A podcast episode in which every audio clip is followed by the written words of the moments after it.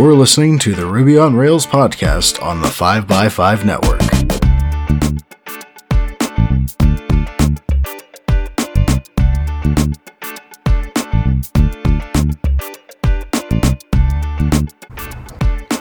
You're listening to episode 358, and I'm your host, Brittany Martin.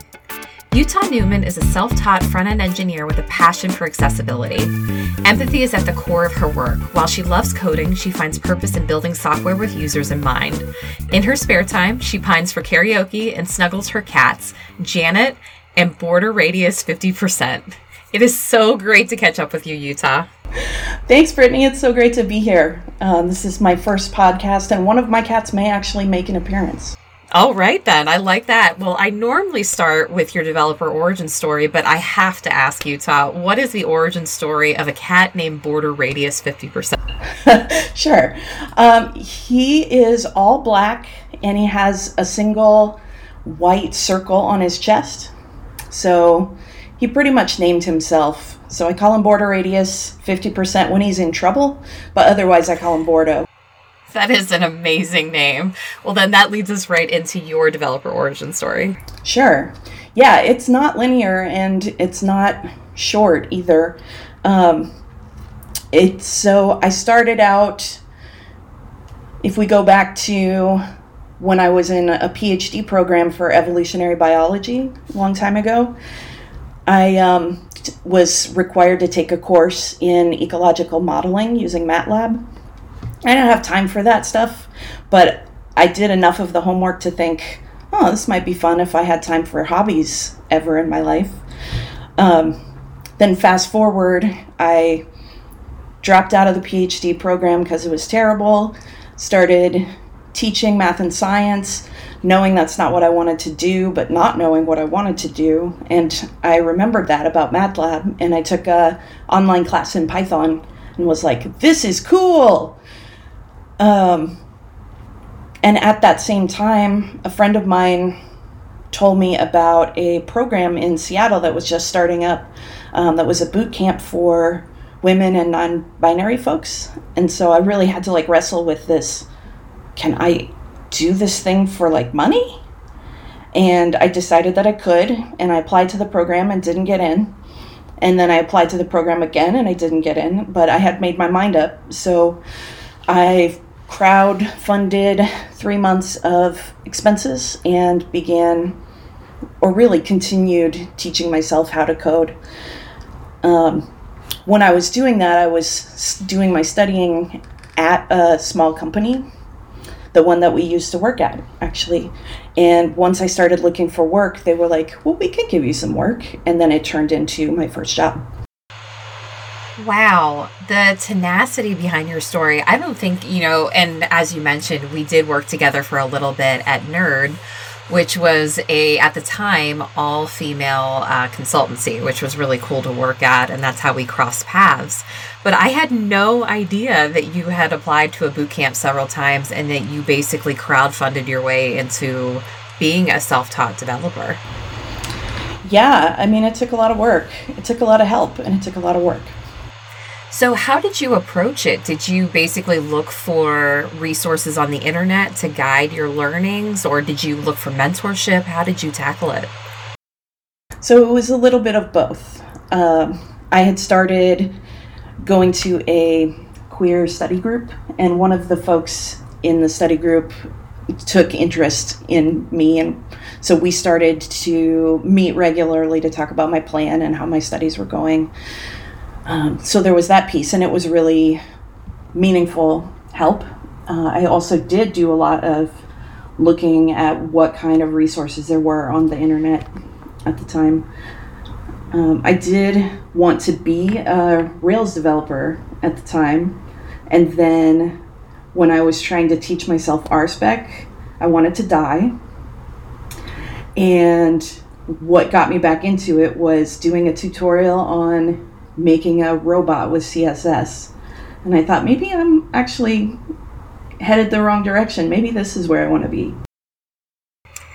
You naturally a- answered the next question I was going to ask you because I feel that there's a point when you're learning how to code that, yes, there are full stack developers, but you usually derive joy from one or the other. Normally it's front end or back end. For me, I am so far back end that uh, I I have enjoyed picking up all the DevOps work as well because that really ensures that I can stay back there.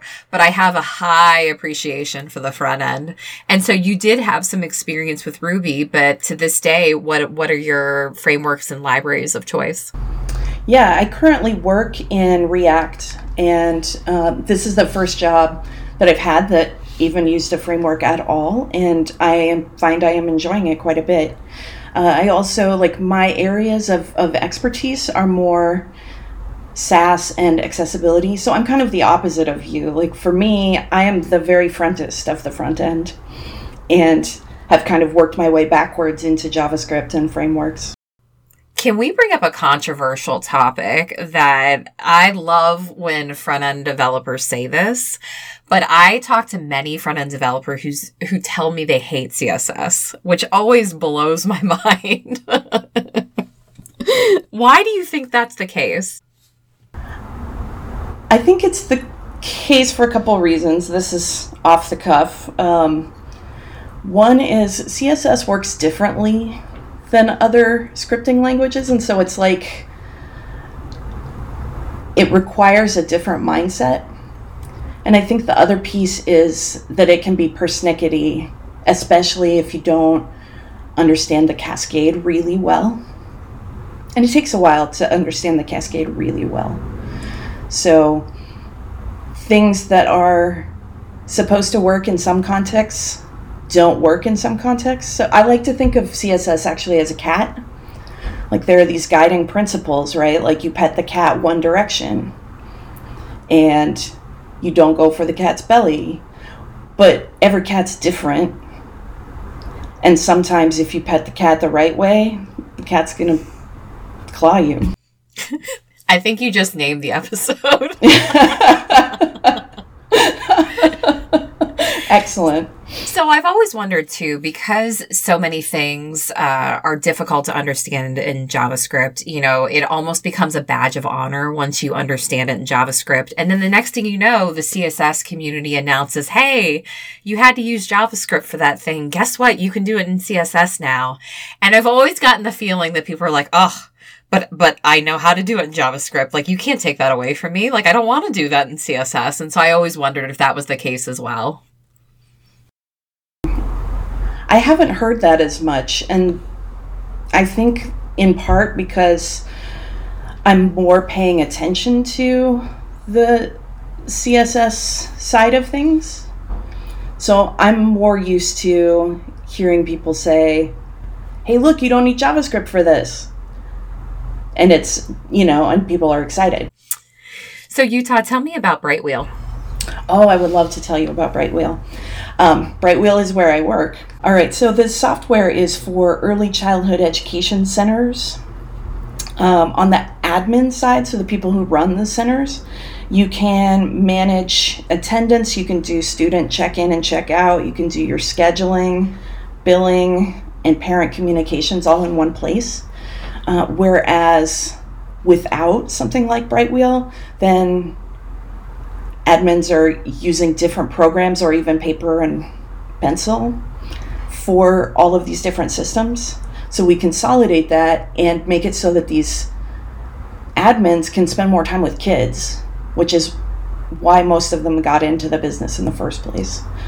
Um, on the parent side, teachers will be using Brightwheel all day to document what their kid's doing. So, taking a picture when they're finger painting, or making a note of when they took a nap, or things like that. And so, at the end of the day, when the parent wants to have a conversation with their kid about what they did that day, they can be specific about it and be more connected with their kid than if they just had to say, What did you do today? And the kid says, I don't know.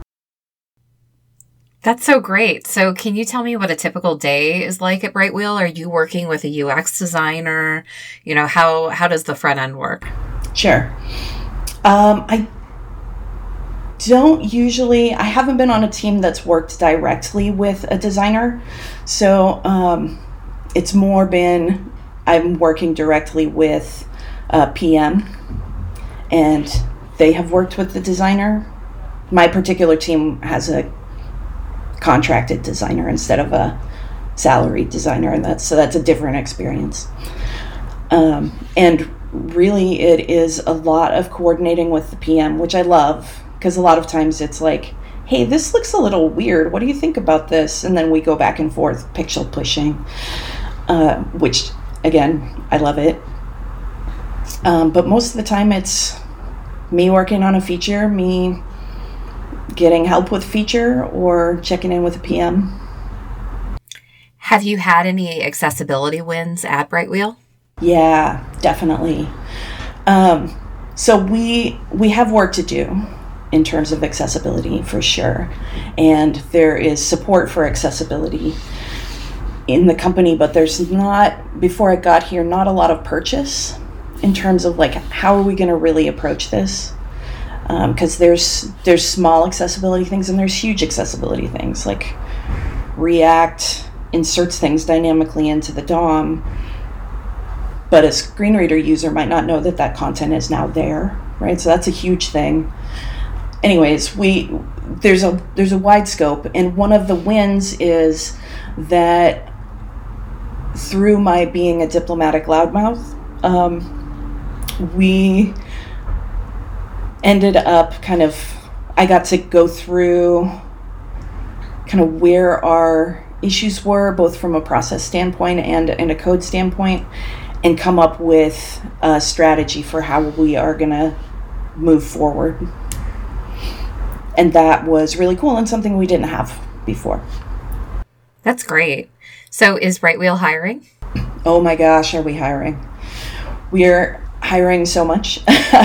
um, one of the things that's true about Brightwheel is we just wrapped up a real big Series C um, fundraising round, and so we're growing really fast. And in engineering, we're hiring front end, back end, an analytics engineer, and engineering manager. We're also hiring across all teams in the company. So if y'all know any recruiters, designers, PMs, people in support, we're hiring for all of that. This episode of the 5x5 Ruby on Rails podcast is brought to you by Scout APM. Scout APM is application performance monitoring designed to help Rails developers quickly find and fix performance issues without having to deal with the headache or overhead of enterprise platform feature bloat. With the developer centric UI and tracing logic that ties bottlenecks to source code, Scout helps you quickly pinpoint and resolve performance concerns like N plus 1 queries, slow database queries, and memory bloat, so you can spend less time debugging and more time building a great product.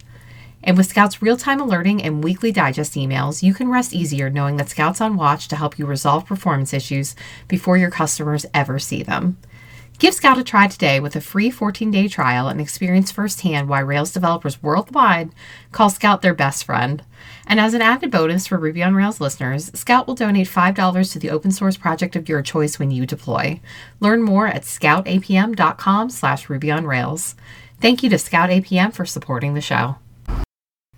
I love that because the last episode I recorded was with Brian Mariani, who is uh, a recruiter, and we talked about how it's really a great time for developers to find a job that really resonates with them. So if you are interested in Brightwheel's mission, we'll definitely give you contact information to reach out to Utah.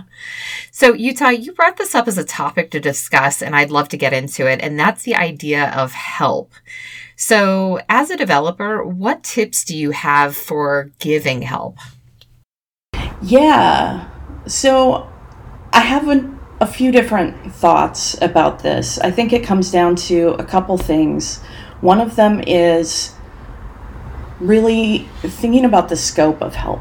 Like, what are the kinds of help that people need? And when I'm when I'm talking about this, I'm talking about it kind of in the context of early career folks. Even though we all need help at every stage of our careers. Um, and so when I'm thinking about that, I'm thinking about that mentoring. And within that mentoring, I, I'm thinking coding, how to network, practice interviews, pay negotiation help, um, how to talk about yourself, and just how to cope with the feelings of trying to become a developer because there there's a lot of feelings that go into that. Uh, so mentoring is a really broad term that really can be broken down into all these different things. There's also like just giving resources. One of the things that Nerd did was give me space that I could come and study, and that ended up with me seeing kind of what a day in the life is like, having exposure to more developers than I would have otherwise. Uh, so something even just like here's a desk that you can study at turns into something really helpful. Um, but I'm kind of going into the next piece that I think is most important um, because I think connection is another way of helping and I think the real crux of giving help comes down to building relationships with people. So it's a lot harder to give someone help if you don't have any connection with them, I feel like.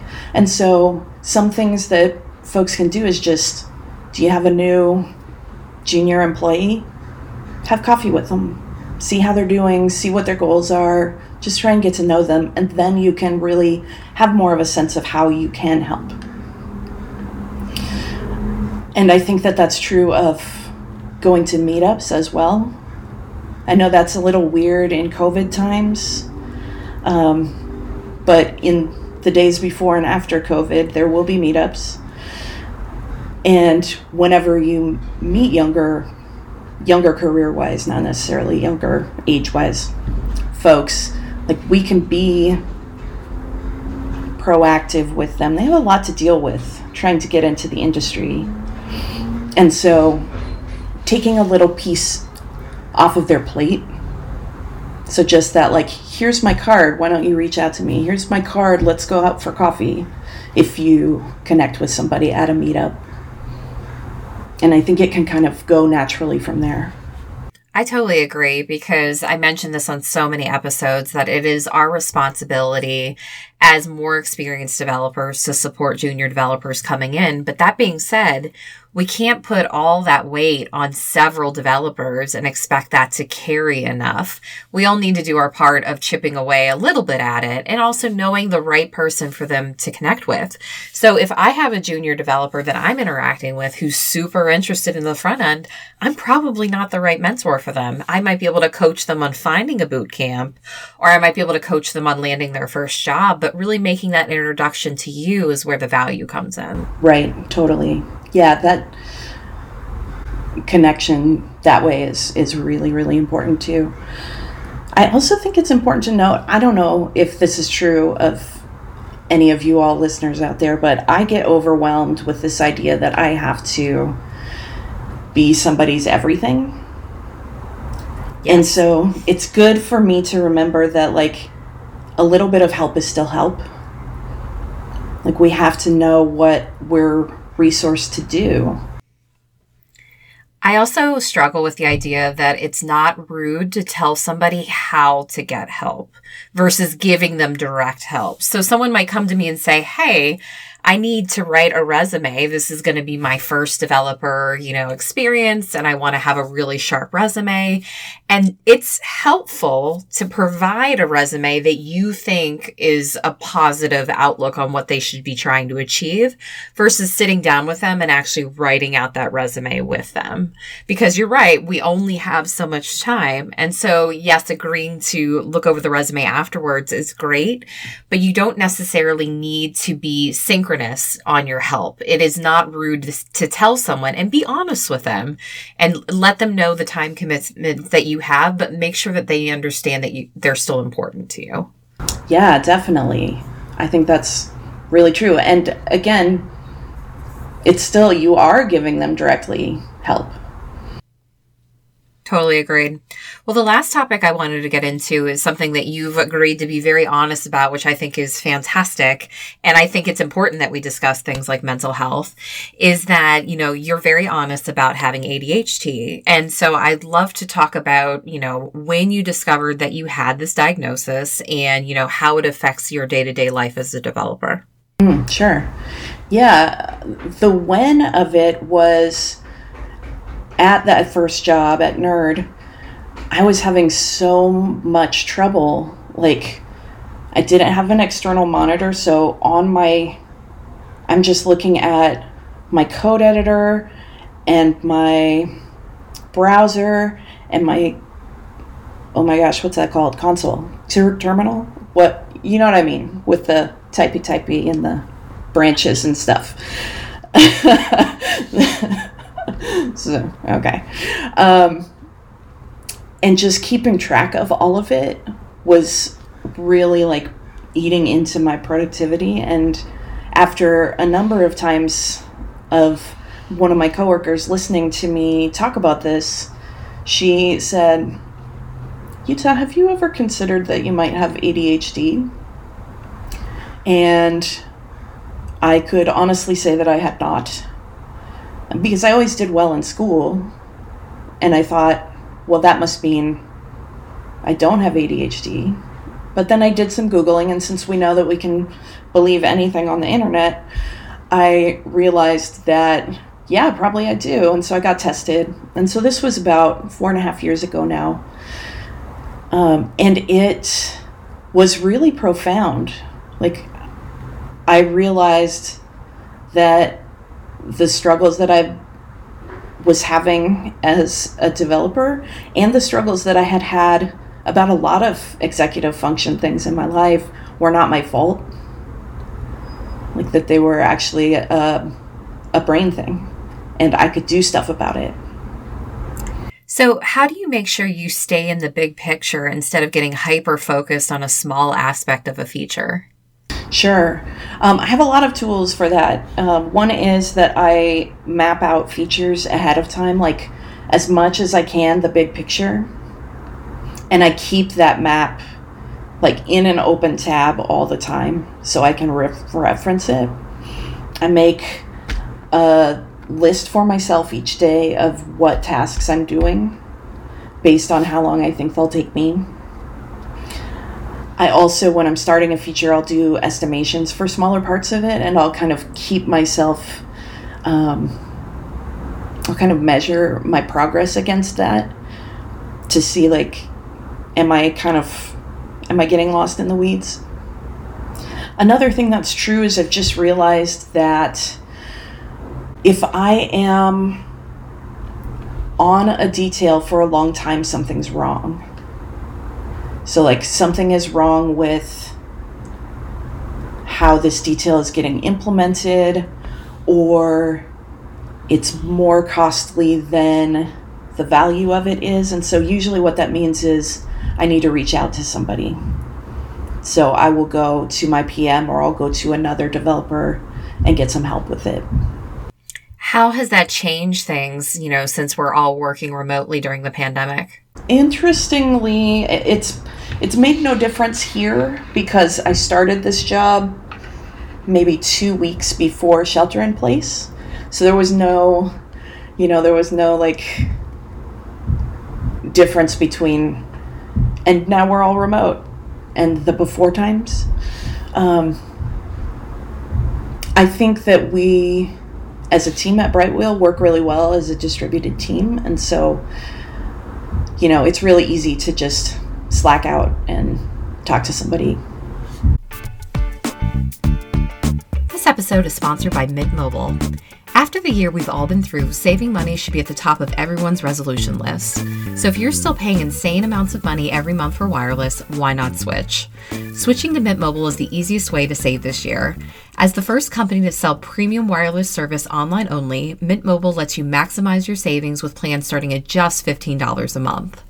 I've recently started using Mint Mobile myself, and I can vouch that the service coverage is far better than my old carrier.